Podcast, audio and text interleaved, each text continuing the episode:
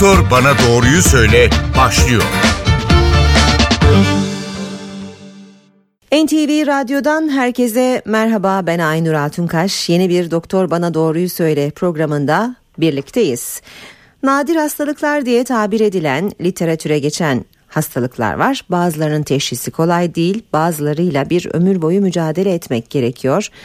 Ömrü kısaltabilen hastalıklar bunlar. Onlardan birini konuşarak bu konuda farkındalığı arttırmak istiyoruz.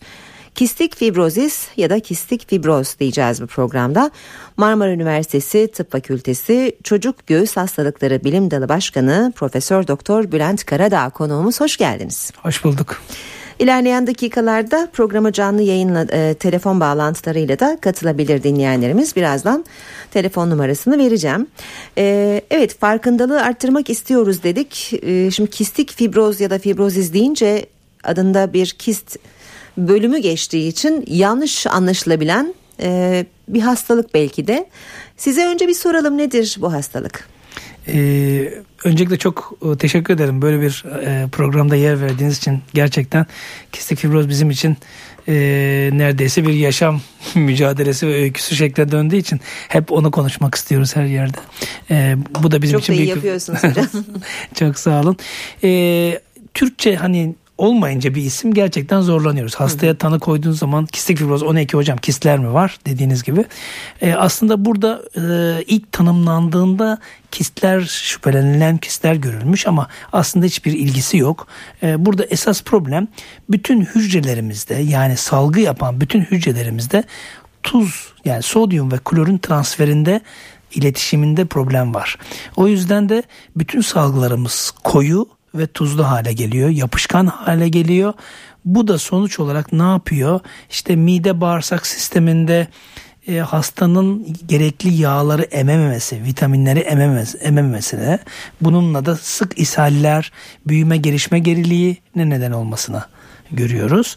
Solunum sistemi ki çok önemli. Yani o yüzden de ben hani göğüs hastalıkları uzmanı olarak neden biz kistik fibroziyle çok en çok biz ilgileniyoruz? Çünkü hastalarımızı kaybetmemize neden olan şey solunum sistemindeki tutulum. Ne oluyor solunum sisteminde? Akciğerlerimizin içindeki bütün sıvılar, devamlı bir sıvı üretimi var. Evet. Bunlar koyu, yapışkan ve tuzlu haldeler. Ve atılımları zor hale geliyor. Zamanla atılmadıkları için bronş yapısında bozulmalar, üstelik de bu balgamın yapısından dolayı da bir takım korktuğumuz mikropların da sevdiği ortamlara Hı. görüyoruz. Ve bu da üstüne biniyor hastalığın. Hep sürekli bir mikrop, sürekli bir enfeksiyon ve bu enfeksiyonların sonucunda eğer yeterince mücadele edemezsek de ne yazık ki hastaları solunum yetmezliğiyle kaybediyoruz. Hı hı. Peki e, neden olur kistik fibroz? E, kistik fibroz genetik bir hastalık, yani kalıtsal. Ya, sonuçta bir çocuğun hasta olması için anne ve babanın taşıyıcı olması gerekiyor. Yani sadece anneden veya sadece babadan gelen genler değil, her iki taraftan birer tane hastalık taşıyan genin geçmesi gerekiyor çocuğa. Tabii normalde bu çocuklarda gördüğümüz hastalık dörtte bir, yani çekinik dediğimiz otozomal resesif bir durum ama dörtte bir görülmüyor bazen. Bizim beş çocuğunun beşi de hasta olan ailemiz var. Hatta dün bir toplantımız vardı. Bir annemiz sordu, ya benim iki çocuğumda da var, siz dörtte bir demiştiniz. Her çocukta dörtte bir şans, ama şanssızlık diyelim daha doğrusu. Hı hı. Sizin beş çocuğunuzda da olabilir ya da sizin beş çocuğunuz olup aslında hasta çocuk ihtimaliniz varken hiç hasta çocuğunuz olmayabilir. Yani genetik bir hastalık. Dörtte bir hasta olma şansı var ama e, burada tamamen şansa dayalı. E, bütün bu şeyi belirleyen, hücrelerin çalışmasını bozan şey de e, doğuştan planlanmış oluyor. Yani anne karnından itibaren Hı-hı. aslında o çocukta bu hastalık mevcut oluyor. O zaman buradan e, taramalara, teşhise geçelim mi? Tabii. E, e, telefon numaramızı ama hatırlatalım önce. sıfır iki on iki üç otuz beş kırk yedi yirmi üç otuz beş kırk yedi yirmi. Doktor Bana Doğruyu Söyledi, bugün kistik fibrozizi konuşuyoruz. E, hocam, bu hastalığın tanısı bebek doğmadan önce konulabiliyor mu? Tara- ya da taramalar ne zaman başlar? Ee, burada tabii yıllar içinde ben de artık yaşlandığımı oradan anlıyorum. Ee, bin dokuz yüz doksan beşten beri bu hastalıkla uğraşıyoruz.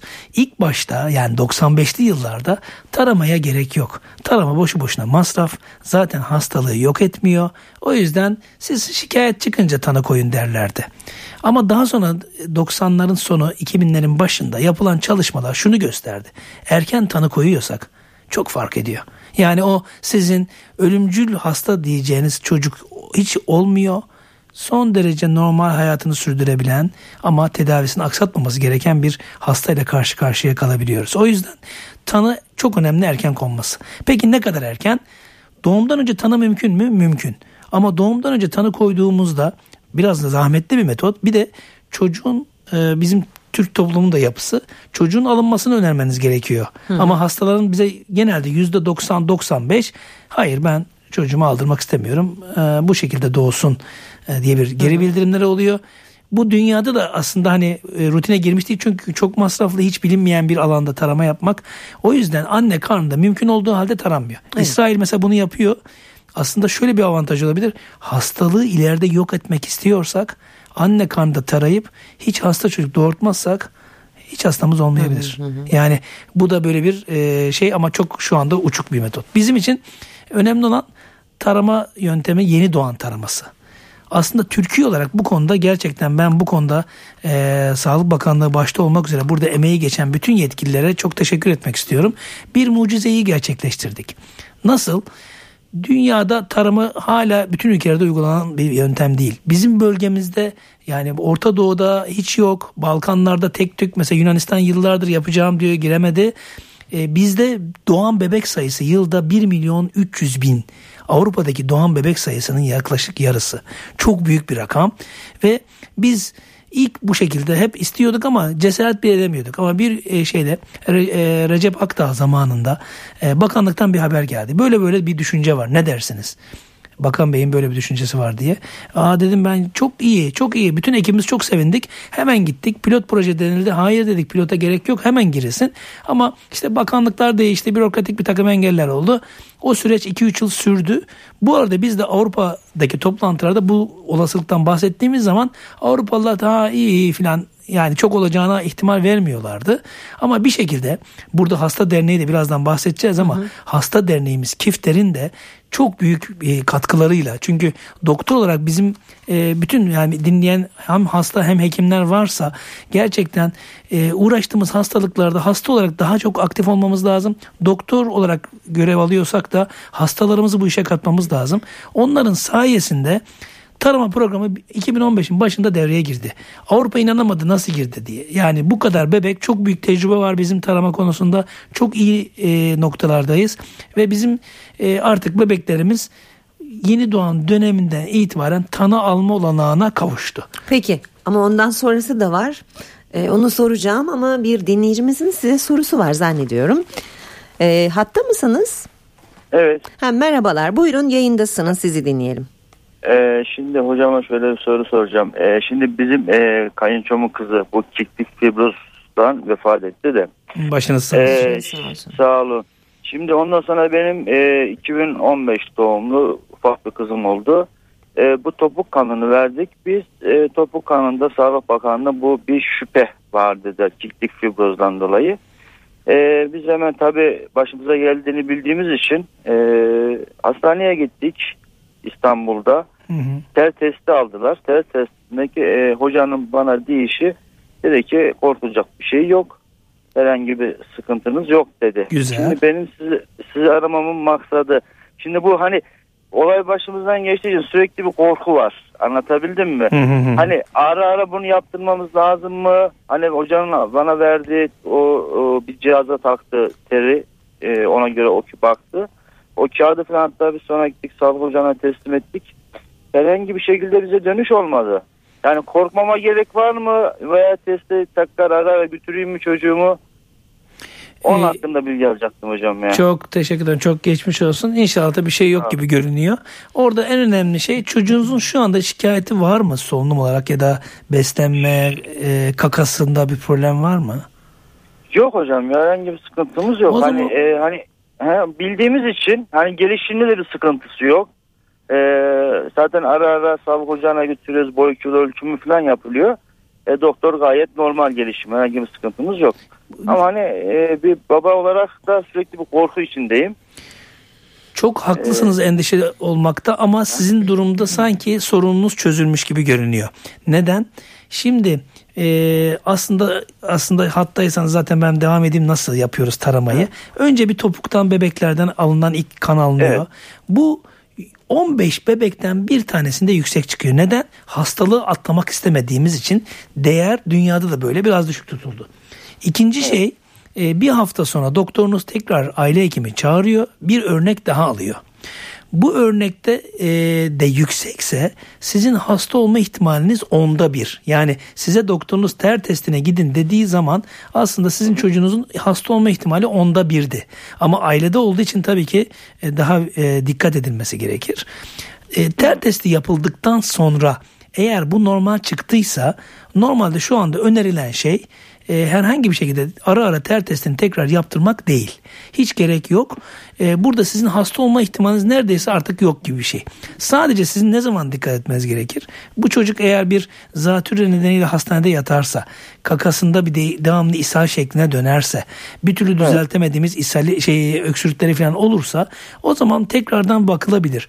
Esas şey genetiğine bakmak ama burada size şu anda o gerekli değil. Ha, bu çocuk ne olabilir yalnız? Çünkü taşıyıcıların taraması yüksek çıkabiliyor. Daha Türkiye'de evet. Biz o soruna gelemedik. Yani inşallah şu hastalık işlerini çözeriz. Onları da tartışırız. Taramada eğer yüksek çıkıp da ter testi normal çıkıyorsa bu çocukların taşıyıcı olma ihtimali yüksek. Yani sizin çocuğunuzun taşıyıcılığı vardır büyük ihtimalle. Ona evet. Hiçbir zararı dokunmayacaktır. Ama büyüyüp de evleneceği zaman eşinin taşıyıcı olmamasına dikkat etmek lazım. Yani bir ara... Kayınçonunla eşinde taşıyıcıymış. E, t- yo, tabii, hani tabii. Daha sonradan öğrendik yani olayın olduğunu. E, demek ki o zaman benim eşimde de var herhalde ki. Muhtemelen. Şey oldu gibi geliyor yani. Muhtemelen ama sonuçta evet. Şu var. Bunun hiçbir zararı yok. Çünkü mesela sizde taşıyıcılık yoksa zaten sizin çocuklarınızın hiçbirinde olmaz. Çok çok onlar yarısı taşıyıcı yarısı normal olur. Sadece onlar evlenirken dikkat etmek lazım. Bu arada siz de yine şanslısınız. Biraz şükredin. Neden biliyor musunuz? Şu anda ter testinde çok sıkıntımız var. Yani ter testinin yapılabildiği zamanda yapılmış. Bu son bir yıldır gerekli mercilere ulaşmaya çalışıyoruz. Ter testini yaptırmak için. Çünkü bir imzada takıldı. Bir bürokratik bir yerde takıldı. Aslında prensipte hiç sıkıntı yokken şu anda hiçbir yerde ter testi yapılamıyor. Sizin durumunuzda olan siz onu yaşadınız. Ben hiç sağ olsun valla o kızını götürdüğü işte bir hoca vardı. Ee, hocaya direkt söyledik işte. O da hemen getirin dedi. Yani bu çocuk doğduktan yaklaşık işte topuk kanından sonra yani bir, bir tabii, buçuk tabii. ay içinde yani hemen orada... her şey yaptırdık. Siz mesela Allah... şeyi o ter testi yaptırmadan önceki endişenizi hatırlıyorsunuz.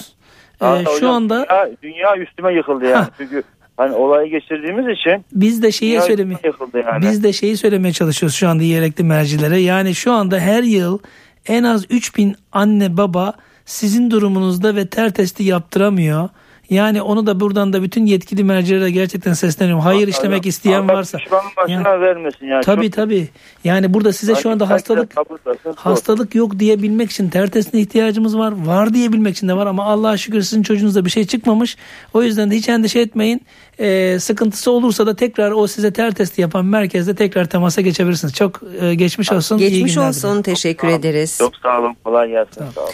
Hocam hep ter testi diyoruz ama bilmeyenler olabilir. Onu biraz daha açmanızı isteyeceğim. Bu arada e, canlı yayına da katılmak isteyenler olabilir yine. sıfır iki on iki alan koduyla üç otuz beş kırk yedi yirmi üç otuz beş kırk yedi yirmi telefon numaramız. Kistik fibrozizi konuşuyoruz.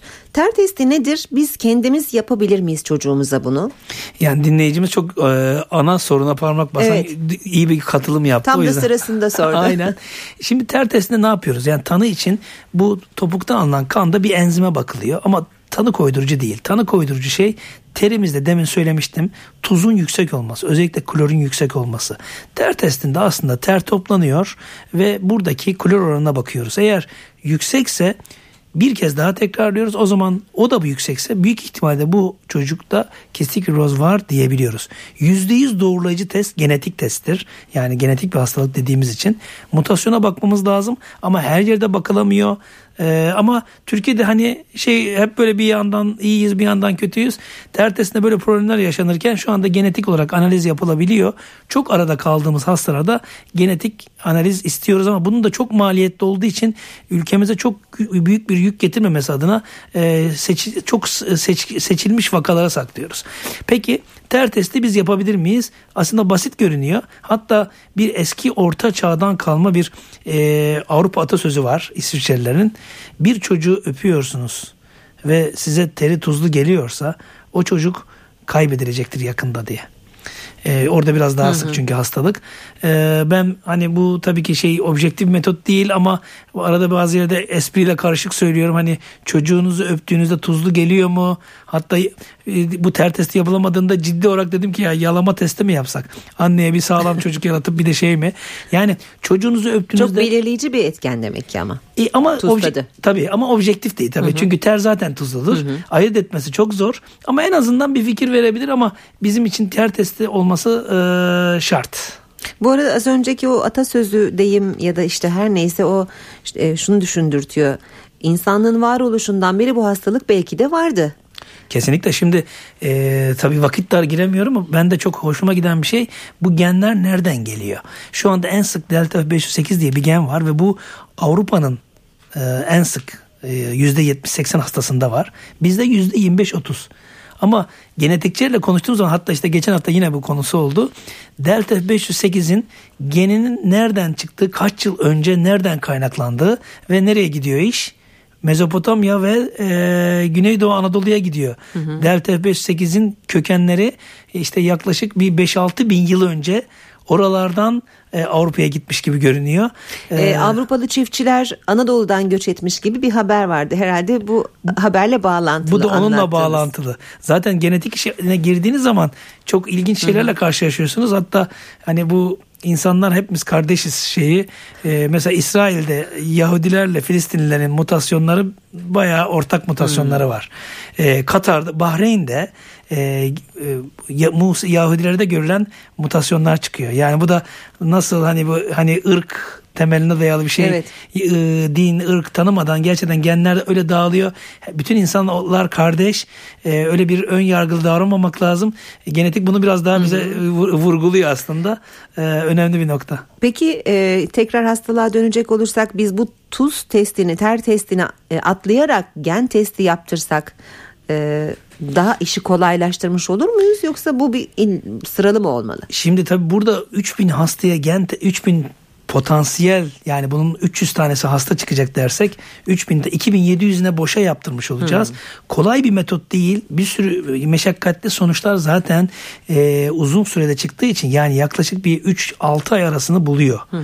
E, sonucun çıkması. Zaten bizim erken tanı koyma dediğimiz hastalık şikayetleri olmadan İlk iki üç ay içinde tanı koyarsanız hı hı. gerçekten anlamlı. Yoksa ben şikayeti beklersem hasta bir yaşına gelmiş e, tanı koymuşsam hı hı. o zaman çok da taramanın bir anlamı kalmıyor. Peki tanı koyduk çocuğumuza bundan sonraki süreç nedir? Bu hastalığın seyri nasıl olur ve tabii bu mücadele nasıl devam ediyor? Yani burada tabii şey önemli e, bir kere hayatımızı değiştirmemiz gerekiyor. Yani burada belki bir e, hasta konuşsa hasta yakını konuşsa çok daha değerli bilgiler verir size ama benim de hani hastalarımdan gördüğüm şey bir kere bir buçuk iki saatini çocuğun bu işe ayırması gerekiyor. Aileden birinin mutlaka çocuğun bu işlerle ilgilenmesi gerekiyor. Birçok anne babamızdan bir tanesi genellikle anneler hı hı. çalışıyorsa artık işini bırakıyor hı hı. E, ve direkt çocukla ilgilenir hale geliyorlar. Tamamen çocuk odaklı bir hayat, bütün dünya değişiyor ve Ee, çocuklar da yaşa göre yani biraz büyüdüğü zaman tedaviyi istemiyor. İşte biz balgam koyu dedik, onu çıkartmak için sırtına vurup pat pat e, dediğimiz fizyoterapi hı hı. değişik metotları da yap, öneriyoruz. Günde en az yarım saat e, kırk beş dakika bununla e, zaman geçirmesi gerekiyor. Çocuk istemiyor, anne babayla e, çocuk arasında tartışmalar hı. yani o kadar e, adolesan ergenlik dönemine geldiği zaman ayrı sıkıntılar, e, erişkinde ayrı sıkıntılar hı hı. Benim mesela bazı hastalarım var E, bilinmesini istemiyor işimden olurum diye. Hı. Yani profesyonel hayata geçmiş ama diyor ki benim kistik fibrozis olduğum bilinirse beni kimse işe almaz. O yüzden ilacını aksatıyor, doğru düzgün tedavi olmuyor ve ne yazık ki bu hastalarımızı erken kaybediyoruz. E, ortalama kaç yıl mücadele sürüyor örneğin Türkiye'de, yani hani belki hoş bir tabir olmuyor ama yaşam süresi ne kadar Türkiye'de bu hastalıklar? Şimdi burada aslında dünyada şu anda gelinen rakamlar ellili yaşlara geldi, geldi ama ideal koşullarda. Türkiye'de de net bir rakam bilmiyoruz ama hasta profiline baktığınız zaman yaklaşık yirmi civarında diyebiliriz. Çok gerideyiz. Yani burada erken tanı, tedavinin sürekliliği, tedaviye uyumun sağlanması, bunlar gerçekten önemli faktörler. Biz bunlarda biraz, yani ilaçlar var, yani Türkiye'de e, tedavi için gereken ilaçların çoğu var. Bir takım yeni ilaçlar, pahalı ilaçlar yok ama gene de baktığınızda olmazsa olmazımız var. Ve e, bunlara hep yenileri de ekleniyor. Bunlara rağmen mi yirmili yaşlar? Tabii. Çünkü şöyle bir şey oluyor. Bir bakıyorsunuz hasta tedavisini kullanmıyor, aksatıyor, fizyoterapi yapmıyor. Mesela fizyoterapi yapılmaması demek zaten verdiğimiz o e, çok pahalı ilaçlar kullanmamıza rağmen hiçbirinin akciğere gitmemesi demek. Hmm. Hiçbir işe yaramıyor tedavi, evet, o zaman. Kolay bir mücadele değil.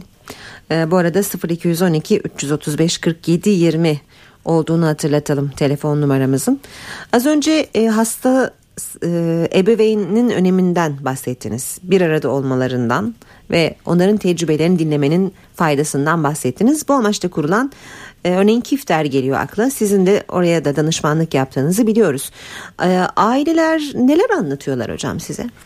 Tabii şey çok önemli. Yani bizde şimdi baktığınız zaman kistik roz tanısı koyduğunuz zaman bir anda e, herkesin sosyoekonomik e, durumuna göre değişik bir yakışı, yaklaşımı oluyor. Hı hı. Yani bir grup e, entelektüel olarak çok iyi seviyede olmasına rağmen hastalığı kabullenmiyor. Hele şimdi taramayla hiçbir şikayet olmayan bir çocuğa sizin çocuğunuzda hastalık var diyorsunuz. Evet. Bu kabullenmesi kolay bir şey değil. Çünkü internete girdiğiniz zaman da hep kötü şeyler yazıyor ve e, bir takım hastada gerçekten mesela bu büyük bizim için çözülmesi gereken bir sorun. Bir bakıyorsunuz hasta ortadan kayboluyor. Hiç gelmiyor. Tedavileri yapmıyor. Aradan geçen iki yıl sonra bir bakıyorsunuz ki o pırlanta gibi tertemiz çocuk gitmiş. Hastalıklar oturmuş. Tablo kötüleşmiş şekilde Tabii. geri geliyor. Yani bizim mesela burada takip sistemini kurup o hastanın peşine düşmemiz şart.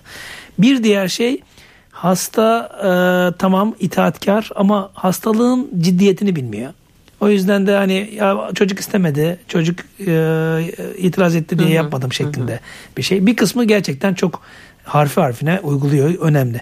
Burada tabii hani bana damdan düşeni getirin demiş. O yüzden hasta derneğinin önemi dünyada da çok biliniyor. Yani siz doktor olarak ne kadar bir hastaya yaklaşabilirsiniz? Mutlaka hasta yaklaşımı, hastaların destek hattı. KİFDER bu konuda gerçekten çok şeyler yaptı. Şu anda özellikle sosyal medyada, yani Facebook hesabı olsun, sosyal medya hesapları olsun, e, ellerinden geleni yapıyorlar destek olmak açısından. Yani bir hastaya eğer kistik roz tanısı konmuşsa bu hasta direkt oraya girip orada merak ettiği sordu, sor, soruları sorduğunda hemen e, gerçekten damdan düşenler soruları cevaplıyor.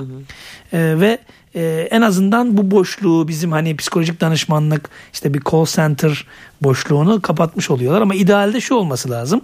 İdealde bu hastalığı izleyen merkezlerde birer psikolog, hastaya biz tanı koyduğumuz zaman beraber oturup konuşacağız ve onların anlayacağı dilde nasıl ilerleyeceğini belki bölerek, yani çok, çünkü ben onu hep aileler çok merak ediyor tabii ama kocaman bir ansiklopedilik bilgi gerekiyor. Sayfa sayfa gitmek evet, gerekiyor. Evet. Hepsini birden anlattığınızda ailenin e, kafası çok karışıyor. Ne olduk biz neyiz hı hı. diye e, bir plan proje kapsamında ilerleyip hastayı bilgilendirmek lazım. Merkez ee, dediniz ama e, böyle bir merkez var mı ülkemizde? Bu da ayrı bir kanayan yaramız. Yani e, hep bizde şöyle bir şey var. Un ya hiçbir şey olmuyor bazen ama bu kistik roz için şöyle diyebilirim. Un var, irmik var, şeker var, helva yok. Hmm. Sadece aslında helva için de bir koordinasyon, örgütlenme, organizasyon gerekli. Yani nasıl? Doktor var.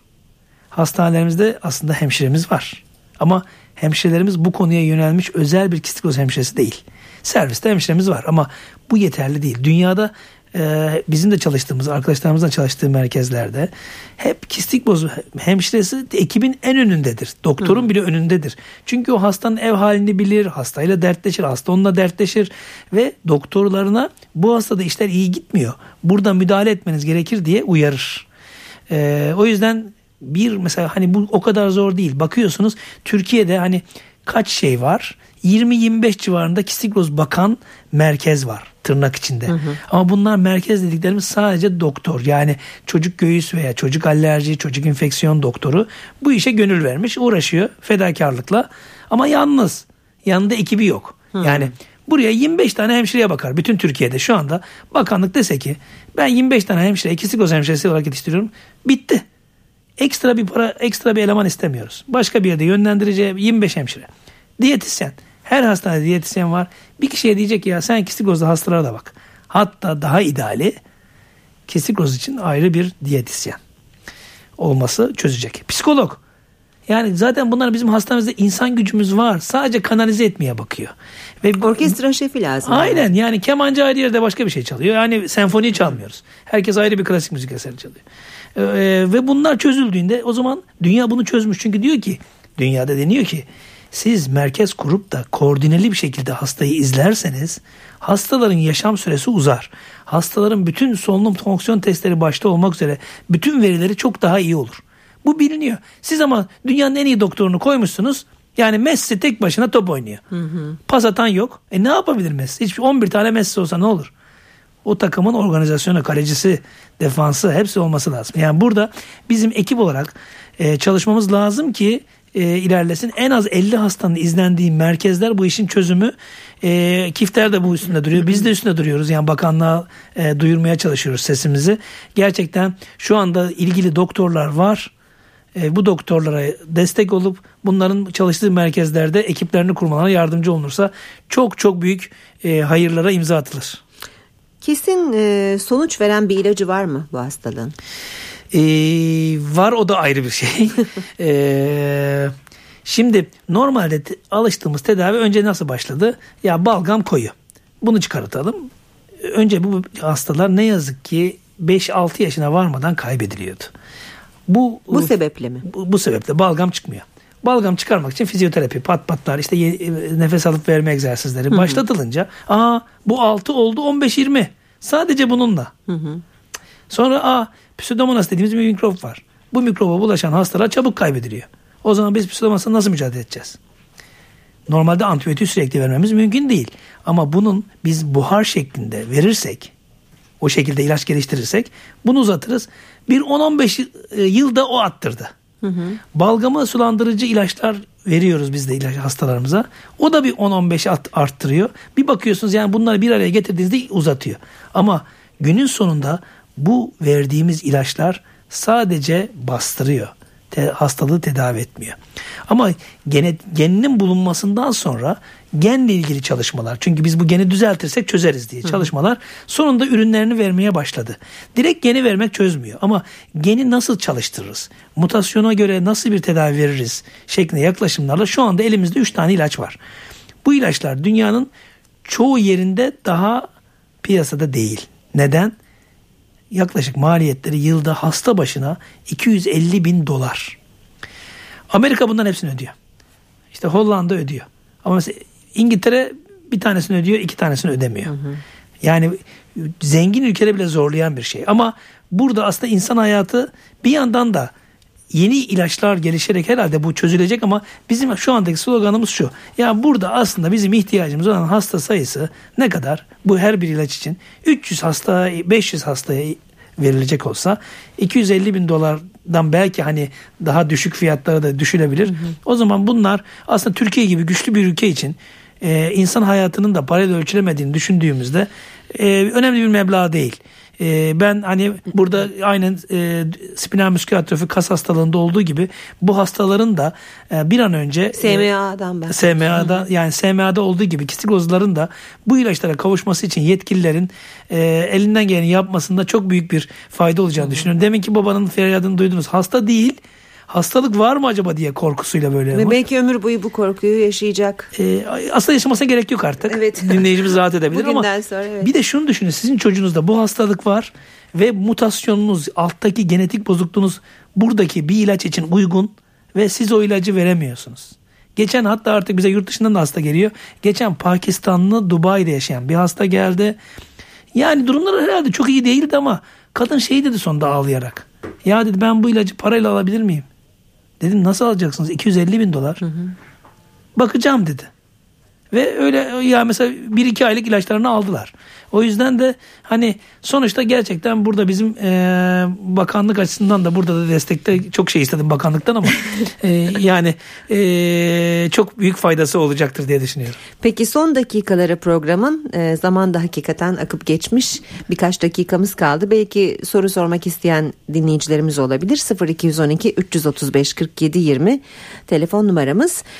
Türkiye'nin her bölgesinde e, bu tıbbi olanaklara sahip mi hastalar? Dezavantajlı bölgeler var mı? Şu anda çocukları kistik fibroz olan ailelere ne söylemek istersiniz? E, tabii doktor dağılımı ve hastane dağılımı açısından ne yazık ki Türkiye eşit durumda değil. Yani bizim e, özellikle biz destek olmak istiyoruz. Ama Doğu Anadolu bölgesinde bayağı bir eksiğimiz var. E, Güneydoğu Anadolu'da Diyarbakır'da e, bir arkadaşımız can siperinde çalışıyor. Gaziantep'te bir arkadaşımız var. Şanlıurfa'ya mecburiyette giden arkadaşlar oluyor ama süreklilik yok. E, ama mesela Adana'da e, yine bir arkadaşımız e, canla başta çalışıyor. E, birkaç ek arkadaşımız var. Yani e, aslında baktığınız zaman Doğu Anadolu dışında bir de Karadeniz'in doğusunda da sıkıntı var. E, diğer bölgelerde idare eder ama bu dediğim yine günü kurtaran tedaviler. Hı hı. Buradaki hastalar ne yapıyor? Yani bizim öyle oradan hastalarımız var. Orada güvenilir bir çocuk doktoru buluyoruz. Biz veya mesela Hacettepe'de bu konuda çok referans alıyor. Yılda bir veya iki kere hastayı görüyoruz ama diğer şeylerde sosyal medya aracılığıyla, telefon aracılığıyla temasta kalıp hastaların takibini e, sağlamaya çalışıyoruz. E, oradaki hastaların da aslında bir merkeze bağlanması, en azından tecrübeli bir merkezde e, takip edilip daha sonrasında değerlendirmesi önemli. Bu arada mesela soru gelmiyor. Niye gelmiyor? Aslında şöyle gelmiyor. Biz hastalığı bilmiyoruz. Evet. Ama şu anda şunu söyleyeyim. Dinleyeceğim. Bizi dinleyen her otuz kişiden biri bu hastalığı taşıyor ne yazık ki. Ve bu otuz kişiden biri diğer otuz kişiden biriyle evlenirse çocuğunun dörtte bir hasta olma şansı var. O yüzden de hani bu nasıl olsa ya hiç duymadık böyle bir şey. Hani burada e, bu hastalık neymiş deyip hani kanalımızı değiştirmeyelim. bir bölü otuz az değil. Yani bir okulda bir, her sınıfta bir kişide taşıyıcılık var demektir. Evet. Ee, Ciddi rakamlar. Farkındalık önemli. İleride belki bu metotlar kolaylaştığında evlilik öncesi herkese kistik fibroz genetiği gene var mı diye bakılıp varsa ona göre genetik danışmanlık hı hı. bile önerilebilir. O yüzden de hani nadir görülmekle beraber başımıza gelebilecek bir durum. O yüzden de önemli. Bu, bu tip durumlarda KİFDER çok şey yapıyor. Ama benim de şöyle sıkıntım var KİFDER için. Ya hastalar zaten içinde çocuğunu kaybetmiş devam eden özverili anneler var. Canla başta çalışan babalar, anneler var. Ama kendi çocukları da hasta bir yandan. Yani bizim şurada açılım olarak şu, bu dernek için benim şu anda düşünüyorum. Hani KİFDER'in haberi hı hı. yok bundan ama ben şey diye düşünüyorum. Ya burada aslında bir sosyal e, sorumluluk projesi gibi bir şeyler yapmak isteyen insanlar sosyal medya hesaplarından KİFDER'e ulaşabilirler. Ve KİFDER'de ne yapabilirim, ben sizin için ne yapabilirim diye sorarlarsa mutlaka onlar için de yılda bir saat sosyal medya üstünden belki de destek olalım. Yani herkesin yapabileceği mutlaka bir şey vardır. Bir birikette siz koyarsanız, bir deniz yıldızında siz denize atarsanız bu hastalıkta çok şey fark eder. Ben meslek hayatında kistik fibrozla uğraştığım, e, harcadığım her emek bana o kadar geri bildirim olarak, geri his olarak o kadar iyi bir his veriyor ki. Çünkü insan hayatına dokunabiliyorsunuz. Sizler de hiç bu hastalıkla ilginiz olmasa bile dinleyici olarak burada eğer bundan sonra bir şey yapmak istediğinizde kistik fibrozla ilgili bir şey yaparsanız bir deniz yıldızı siz atacaksınız ve kesinlikle bir hastaya dokunacaksınız. Hocam sizin yurt dışındaki çalışmalarınızı da biliyoruz ama onu konuşamadık, süremiz kalmadı. E, sosyal medyadan bir soru gelmiş. Tuzla e, çok da süremiz hakikaten bitti. Çok kısa cevap alayım. E, tuzla ilgili olduğunu söylediniz. Zihinsel bir sorun da olur mu bu hastalarda diyorlar. E, kesinlikle zihinsel hiçbir sorun olmaz. Cin gibidirler. E, dünyada da hiçbir çalışma da yok. Benim de kişisel tecrübem, hepsi de son derece zeki e, ve bizim bir sürü hastamız da zaten şu anda üniversite mezunu hastalarımız da artıyor ve çocuklar da e, o kadar akıllıdırlar ki hiç şey o yönde endişe olmasın. Peki. Çok teşekkür ederiz programımıza katıldığınız için. Ben çok teşekkür ederim. Kistik fibrozisi konuştuk bugün. Profesör Bül- Doktor Bülent Karadağ ile Doktor Bana Doğruyu Söyle bitiyor. Yeni bir programda buluşmak üzere. Hoşçakalın.